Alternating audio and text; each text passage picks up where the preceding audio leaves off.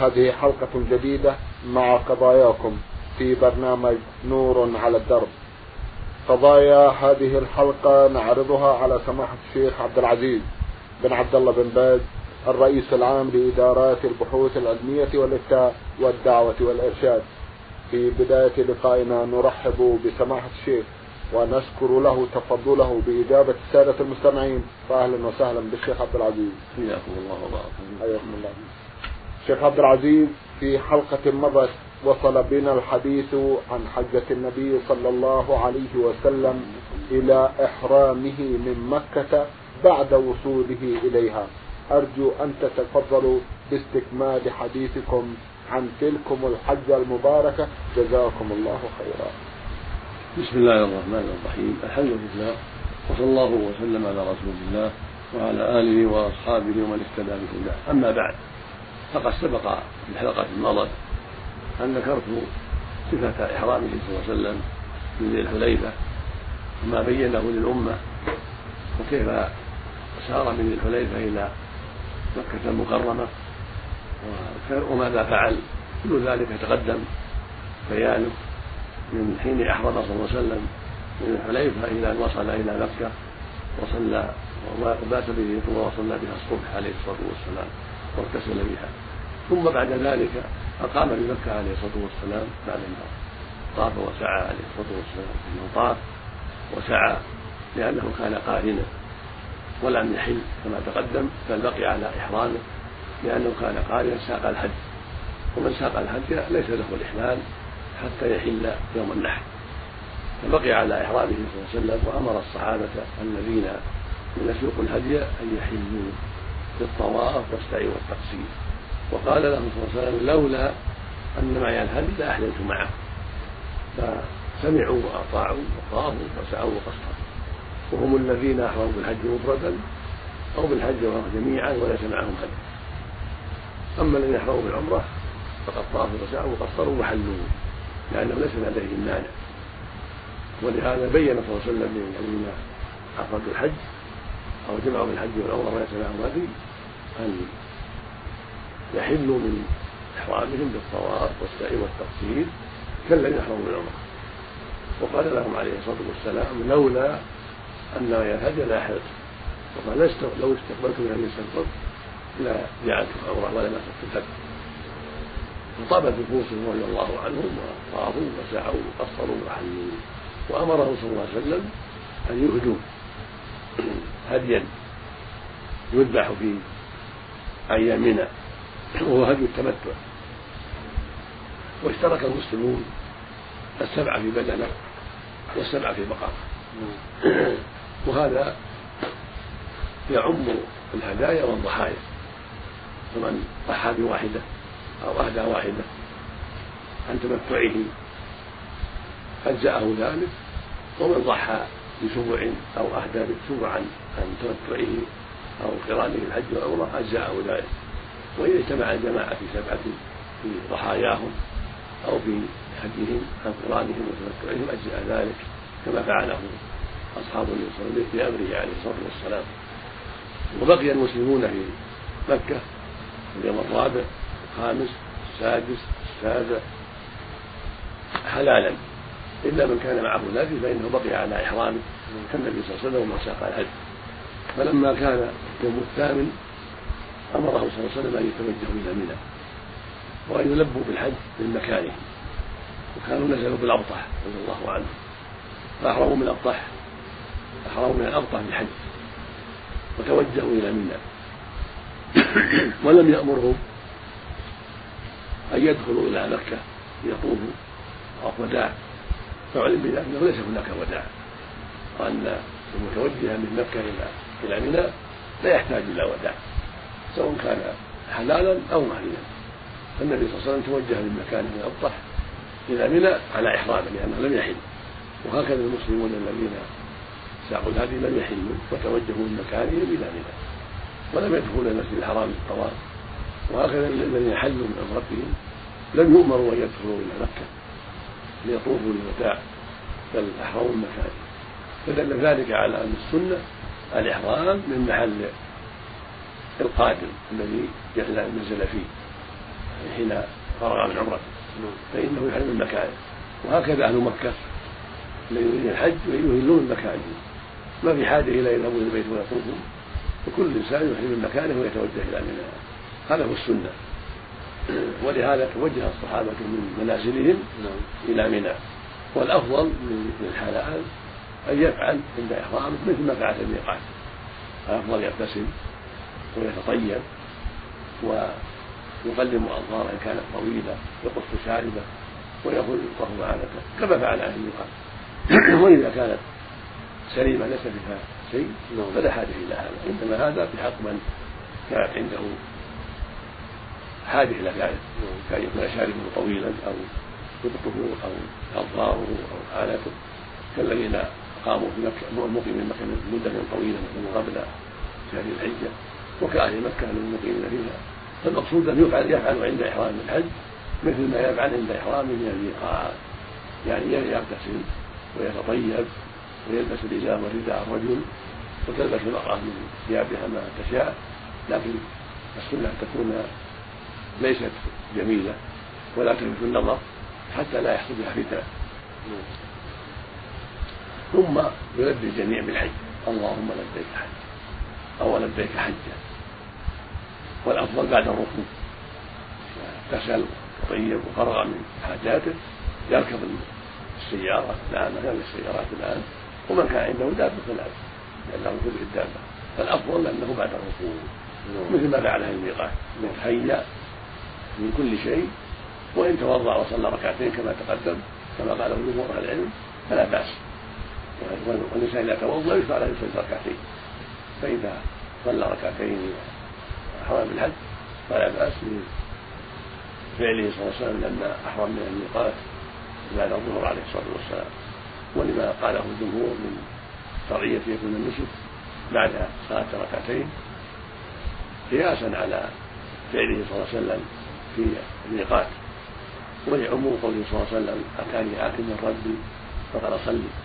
هذا الوادي المبارك والأمر الحجة بهذا تعلق الجمهور رحمه الله رحمه الله. ثم نزل عليه الصلاة والسلام في منى بعد ما وصلها. وكانوا توجهوا من توجهوا ملبين كلهم يلبون لبيك حجة. ثم بعدها لبيك اللهم لبيك لبيك لا شريك لك لبيك إن الحمد والنعمة لك والملك لا شريك له مثل ما فعلوا من الميقات سواء سواء يلبون بطريقهم حتى وصلوا إلى منازلهم في منى. فنزلها عليه الصلاة والسلام واستقر بها ذلك اليوم يوم الثامن. صلى بها الظهر ركعتين والعصر ركعتين والمغرب ثلاثة والعشاء ركعتين والفجر ركعتين كل واحدة في وقتها. لم يجمع عليه الصلاة والسلام. في منى نازل مستريح. فلم يجمع. نعم. ودل ذلك على أن الأفضل للنازل المسافر عدم الجمع لعدم الحاجة إليه. وهكذا في أيام منى يوم العيد والحادي عشر والثاني عشر ليس فيها جمع هذا هو الأفضل. والنبي صلى الله عليه وسلم استمر في منى إلى يوم الثالث عشر ورمى الجبار كلها عليه الصلاة والسلام بعد الزواج ولم يجمع وصلى الصلوات في أوقاتها قصرا من دون جمع عليه الصلاة والسلام. فأخذ من ذلك العلماء أن هذا هو الأفضل. أن الحجاج في منى لا يجمعون. بل يقصرون ركعتين يصلوا ركعتين من دون جمع. يعني الظهر في وقتها والعصر في وقتها والمغرب في وقتها والعشاء في وقتها والفجر في وقتها. هكذا فعل المصطفى عليه الصلاة والسلام في حجه الوداع فالسنة للامه أن تأسى به في هذا عليه الصلاة والسلام وأن تقصر الرباعية ركعتين من دون جمع. لكن دعت الحاجة إلى جمع منتهى الصلاه فلا باس فقد ثبت عنه صلى الله عليه وسلم أنه جمع وهو نازل في تبوك للحاجه إلى ذلك فيحتاج المسافر وهو نازل أن يجمع اما لقله الماء أو لمشقة الاجتماع على الصلوات في الأرض فرأى جمع من المصلحة فلا بأس بذلك. ثم صلى ثم إنه صلى الله عليه وسلم لما طلعت الشمس يوم عرفة توجه من منى إلى عرفات ملبيا عليه الصلاة والسلام. وكان بعض الصحابة يهل يهل يقول لا إله إلا الله لا إله إلا الله. فقال قال انس كان يلبي الملبي فلا ينكر عليه. ويكبر المكبر فلا ينكر عليه. فالامر في هذا واسع فإذا توجهوا إلى عرفات ملبين أو مخلين ومكبرين كله لا بأس والتلبية أفضل لفعله صلى الله عليه وسلم. فلما وصل إلى نمرة وهي قرية غربية عرفة نزل بهناك وجد له قبة ضربت من شعر نزل بها واستظل بها عليه الصلاة والسلام. كانت قرية في ذلك الوقت سمحت يقولون كانت قرية. أيوة. لكن الظاهر والله أعلم أنها ليست يعني قرية مستقيمة. نعم. وأنها بقية قرية. نعم. ولهذا نزلوا بها. فالعادة كانت قديما ثم مم. فنزل بها صلى الله عليه وسلم. ونزل بها المسلمون. واستظل بقبة فدل ذلك على هذا هو الأفضل. الحجاج ينزلون مرضيا ولا بأس يستظلوا بالخيمة. والشجر ونحو لا حرج في ذلك ثم لما زالت الشمس ركب دابته صلى الله عليه وسلم وأتى الناس في وادي قبل الوادي وادي عرنه وجعل يخطب الناس ويذكرهم عليه الصلاة والسلام ويعلمهم مناسك حجهم حتى انتهى من خطبته صلى الله عليه وسلم. وأمر جريرا وغيره أن يستنصر الناس. ان يامرهم بالانصات في خطبته صلى الله عليه وسلم. فتح الله اسماع الناس وسمعوا خطبته عليه الصلاة والسلام. وسمعوا توجيهاته عليه الصلاة والسلام. بين لهم صلى الله عليه وسلم ما يلزم في هذه الخطبة. وأن أمور الجاهليه موضوعة الدماء موضوع ودماء الجاهليه موضوع. كل هذا بين له عليه عليه الصلاة والسلام. وأن الواجب استقبال أمر دينهم. عما يتلقون عن نبيهم صلى الله عليه وسلم ومن كتاب ربهم وأن امور الجاهلية كلها موضوعة إلا ما وافق الشرع منها إلا ما أقره الشرع منها. وبين لهم صلى الله عليه وسلم ما حق النساء عليهم وحقه على النساء عليه الصلاة والسلام وبين لهم بقوله من لم يجد إزارا فليلبس السراويل من لم يجد عليه فليلبس الخفين. وبين لهم صلى الله عليه وسلم أنه تارك فيهم ما لن يضلوا إن اعتصموا بكتاب الله. قال إني تارك فيكم ما لم تضلوا إن اعتصمتم بكتاب الله. رواه مسلم في الصحيح. زاد الحاكم في رواية وسنتي. في تارك فيكم ما لم تضلوا اعتصمتم بكتاب الله وسنتي. وهذا أمر معلوم. لأن كتاب الله يأمر بالسنة وتعظيم السنة وتعظيم طاعة الرسول صلى الله عليه وسلم. فلا يمكن التمسك بكتاب الله إلا مع التمسك بسنة الرسول صلى الله عليه وسلم. فهذا لابد منه. امران متلازمان ولهذا قال جل وعلا في كتابه العظيم أطيعوا الله وأطيعوا الرسول. فالتمسك بالسنة أمر لازم بامر الله في القرآن سبحانه وتعالى.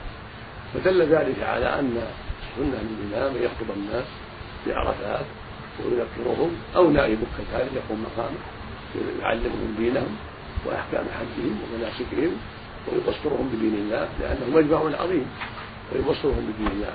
ولهذا بين لهم صلى الله عليه وسلم أمور دينهم وتوحيد ربهم والاخلاص له وبين لهم التمسك بالقران وتعظيم القرآن وأنهم لن يضلوا ابدا إذا اعتصموا بكتاب الله وسنة رسوله عليه الصلاة والسلام. وهذا هو الواجب على الناس. الواجب على جميع الثقلين أن يتمسكوا بكتاب الله وسنة الرسول عليه الصلاة والسلام وأن- والا يحيدوا عن ذلك ابدا. وأن يعرضوا كلام العلماء على هذا على هذين الأصلين على كتاب الله وسنة الرسول صلى الله عليه وسلم. فما وافق ذلك من كلام أهل العلم قبل.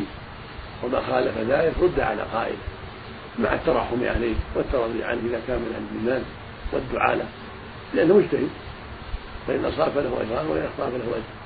لكن كل قول وكل رأي يخالف كتاب ربنا وسنة نبينا عليه الصلاة والسلام فإنه يطرح وإن كان قائله عظيما من الناس. هذا هو معنى ما أمر به عليه الصلاة والسلام. وهو معنى قوله جل وعلا. فإن تنازعتم في شيء فردوا إلى الله والرسول وهو معنى قوله سبحانه وما اختلفتم فيه شيء حكمه إلى الله. ثم لما خطبهم عليه الصلاة والسلام قال إنكم تسألون عني فما أنتم قائلون؟ قالوا نشهد أنك قد بلغت وأديت ونصحت. فجعل يرفع إصبعه إلى السماء ثم ينكبها إلى الناس ويقول اللهم اشهد اللهم اشهد اللهم اشهد. اللهم عليه من ربي يغفر صلاته اللهم صل عليه. ونحن نشهد كما شهد الصحابة رضي الله عنهم أنه قد بلغ الرسالة وأدى الأمانة ونصح الأمة فجزاه الله عنا وعن جميع أمته خير الجزاء. اللهم صل عليه. جزاكم الله خيرا. إذا نستكمل ما بقى إن شاء الله تعالى ما بقي إن شاء الله في لقاء قادم في حضر إن شاء الله. إن شاء الله. آه، أحد الإخوة يسأل أيضا سماحة الشيخ عن الحج أو عما يدور في الحج ويقول إذا لم أصلي في مسجد رسول الله وأنا جئت للحج هل يكون حجي صحيحا أو لا؟ نعم الحج صحيح. والزيارة المسجد النبوي ليست واجبة. الزيارة مستحبة. فيزار في وقت الحج أو في غير وقت الحج. وذلك سنة وقربة وطاعة. ولكنها ليست واجبة. عند أهل العلم بإجماع العلماء ليست الزيارة واجبة. ولكنها سنة. إنما الواجب الحج حج الفريضة والعمرة. وأما الزيارة هي سنة. فمن تيسرت له فعلها ومن تركها فلا حرج عليه. ويكفيه اتباع النبي صلى الله عليه وسلم في أي مكان. يكفيه يتبع النبي صلى الله عليه وسلم ويصلي عليه ويعظم سنته ويدعو إلى سنته في أي مكان. ولهذا قال عليه الصلاة والسلام لا تجعلوا قبلي عيدا ولا بيوتكم قبورا. وصلوا علي فإن صلاتكم تبلغني حيث كنتم. عليه الصلاة والسلام خاف من الغلو خاف من التكلف والتنطع ولهذا قال لا تجعلوا قبلي عيدا ولا بيوتكم قبورا. وصلوا علي فإن صلاتكم تبلغني حيث كنتم اللهم صل عليه اللهم من تيسرت له الزيارة؟ زار وصلى في المسجد النبوي وسلم على النبي صلى الله عليه وسلم وعلى صاحبيه. ودعا له ولهما عليه رضي الله عنهما. ثم ينصرف ويزور البقيع. ويسلم على أهل البقيع ويدعو لهم الله والرحمه ويزور الشهداء أيضا. شهداء الصحابة الذين استشهدوا هناك في أحد. نعم يزورهم ويسلم عليهم ويدعو لهم بالرحمة والمغفرة. هذه السنة. ويزور قباء أيضا مسجد قباء ويصلي فيه ركعتين لأن الرسول صلى الله عليه وسلم يزوره عليه الصلاة والسلام. يقول كل سنة ويصلي في ركعتين. ويقول صلى الله عليه وسلم من تطهر في بيته فأحسن الطهور. ثم أتى مسجد قبة فصلى في ركعتين. كان كعمر. هذا فضل عظيم. فالسنة للزائر يصلي في النبي صلى الله عليه وسلم. ويكثر من الصلاة فيه ويلزم ذلك. بقوله صلى الله عليه وسلم صلاة في مسجد هذا خير من أهل الصلاة ما سواه. إلا المسجد الحرام. فمن زار فليغتنم يصلي هذا المسجد. ما تيسر.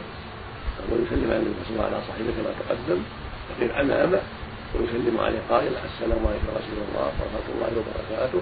جزاك الله عن من الجزاء.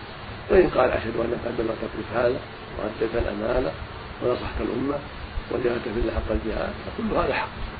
لا بأس بذلك. لكن لا يتمسح بالحجرة ولا يتمسح بالشباك ولا يدعو النبي ولا يستغيث به ولا يطلب الشفاعه لا كل هذا لا يجوز. بل هذا من الشرك. يدعو النبي ويستغيث هذا من الشرك. أما التمسح بالدخان بتاع المسجد أو بتاع الحجرة أو الشباك هذا بدعة لا يجوز. الواجب على المؤمن أن يتأدب بالأدب الشرعية ويبتعد عن الآداب المبتدعة. فيقف أمامه من دون تمسك بالحجره ولا غيرها ويسلم عليه الصلاة والسلام. ويدعو له كما شرع الله. ثم يسلم على صاحبيه ويترضى عنهما ويدعو لهما. ثم ينصرف. وهكذا في البقيه يزورهم ويسلم عليهم ويدعو لهم. لكن لا يدعوهم مع الله ولا يستغيث بهم ولا ينظر لهم. كل هذا لا يجوز. هكذا الشهداء يزورهم ويسلم عليهم ولكن لا يدعوهم مع الله ولا يستغيث بهم ولا يسألهم قضاء حاجة. كل هذا من عمل الجاهلية. كل هذا من الغلو محرم بل من الشرك الأكبر. نعم. ثم يزور مسجد قباء كما كما ذكرنا يستحب له مسجد قباء للصلاة فيه فقط. والله ولي التوفيق. نعم. جزاكم الله خيرا. هل يشترط في الهدي أو الفدية أن تكون لحما ذبائح أم أن هناك أشياء بديلة جائزة؟ لا بد أن تكون ذبائح تذبح لا يشتري لحم من السوق ولا يجزي عنها القيمة. لا بد أن يشتري هديا أو يسوقه من بلاده إذا كان متمتعا أو قارنا حتى يذبحه بمنى أو بمكة. ولا يجزي قيمة ولا يجزي شراء لحم من المجزرة. لا لا بد أن يذبح الهدي لله عز وجل يتقرب سبحانه وتعالى من الإبل أو البقر أو الغنم. الشاة الواحدة عن واحد والبقرة عن سبعة والبدن عن سبعة. فلو أخرج الصدق أخرج المال النقود لم تجزي أو اشترى لحما لم يجزي لا بد أن يشتري حيا حيوان حيا من الإبل والغنم ثم يذبحه لله في نفس الحرم في مكة أو في منى. ويأكل ويهدي ويتصدق من هذا الهدي كما فعله نبينا عليه الصلاة والسلام فإن أهدى وأكل من لحم الإبل وشرب مرقها عليه الصلاة والسلام. والله يقول فكلوا منها وأعطوا البائس الفقير هكذا شرع الله وجل. نعم. جزاكم الله خيرا. إذا لم يستطع سماحة الشيخ إما لمشقة أو آه، لعدم وجود القيمة أو لقلة ما بيده من نقود هل هناك أشياء أخرى ممكن أن آه، يفعلها حتى تنوب مناب الهدي أو الفدية؟ نعم إذا عجز. أي نعم. بأن صارت النقود عنده قليلة نعم. لا تكفي لشراء الهدي فإنه يصوم عجز عن الهدي لفقره وحاجته أو ضياع نفقته أو نحو ذلك فإنه يشتري فإنه يصوم عشرة أيام. ثلاثة أيام في الحج وسبعة رجع إلى أهله يقوله جل وعلا ومن تمتع من تمتع بعمر الحج فما من هدي ومن لم يجد فصيام ثاني الحج والسبعة رجعت تلك عشرة كاملة. ذلك لمن لم يكن أهله حاضر في الحرم. يعني أن هذا للآفاق الذي يأتي من خارج مكة. فإنه إذا عجز يصوم عشرة أيام ثلاثة في الحج قبل عرفة أفضل يصومها في العشر قبل عرفة أو في القعدة بعد فراغ من العمرة. نعم. يصومها والسبعة تؤخر إلى بلدها لأن هذا أسهل عليه. ولو صامها في مكة بعد الحج فلا بأس. طيب. لكن تأخيرها إلى بلدها أفضل له فإن لم يصم الثلاثة قبل عرفة صامها في أيام النحر الحادي عشر والثاني عشر والثالث عشر. هذه رخصة خاصة نعم لمن عجز عن هذه يصوم في أيام التشريق. ولا يجوز صيامها لغيره لأنها أيام وعيد فلا تصام إلا لمن عجز عن الهدي ولم يصم قبل عرفة فإنه يصومها. ثم يصوم السبعة بعد ذلك في مكة أو في أهله وصومها في أهله أفضل يقول سبحانه وسبعة وسبعة وسبعة. يعني هذا رحمة من الله وفي سنة سبحانه وتعالى. أنه يؤخر صوم السبعة حتى يصل إلى أهله لأنه في الغالب أرفق لكن لو أقام في مكة وأحب يصوم في مكة فلا بأس. طيب طيب. ماذا عن الإطعام في آه، مثل هذه الحالة سماحة الشيخ؟ لا ما في إطعام ما في إلا الصوم. ليس هنا إما هدي وإما الصوم فقط. أيوه. مع إن قدر هذه الأهداء كما تقدم نعم. وإن عجز عن الهدي فإنه يصوم عشرة أيام. ثم الهدي يذبح في أيام العيد لا قبلها.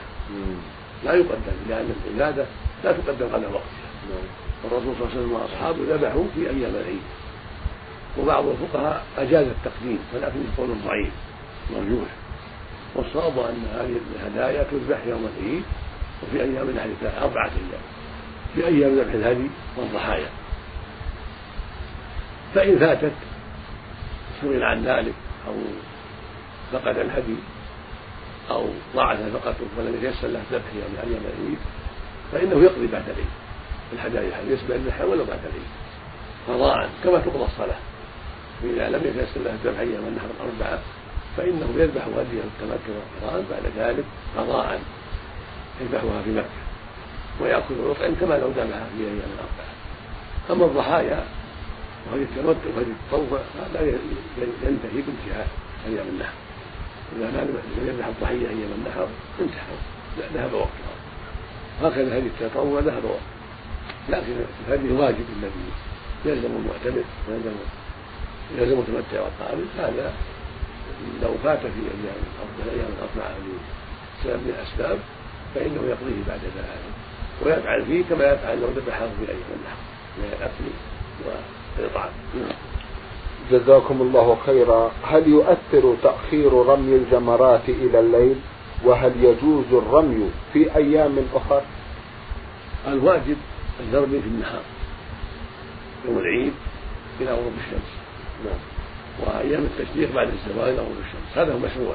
نعم. هذا مشروع. فإن لم يتيسر ذلك جاز الرمي في الليل على الصحيح. لأن الوقت قد لا يتسع للناس مع كثرتهم نعم. فاذا رمى بعد الغروب فلا بأس بذلك عند الزحمة وعند الكثرة والمشقة فلا بأس أن يرمي بعد الغروب. لكن لليوم الذي غابت الشمس في يوم العيد يرمي بعد الغروب ليوم العيد ليله 11 ويوم الحادي عشر يوم بعد الغروب ليلة اثنا عشر اليوم الحادي عشر. اليوم اللي غابت شمسه مو باليوم المستقبل. نعم. وهكذا في اليوم الثاني عشر من بعد الغروب لليوم الثاني لليوم الثاني عشر. وأما اليوم الثاني عشر فلا يؤخر. لأن ليس 14 ليس فيها مناسك نعم.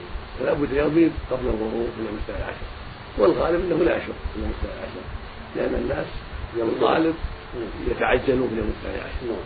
ولا يبقى في اليوم الثاني عشر إلا القليل فالغالب إنه لا يشق الرمي بعد الزوال.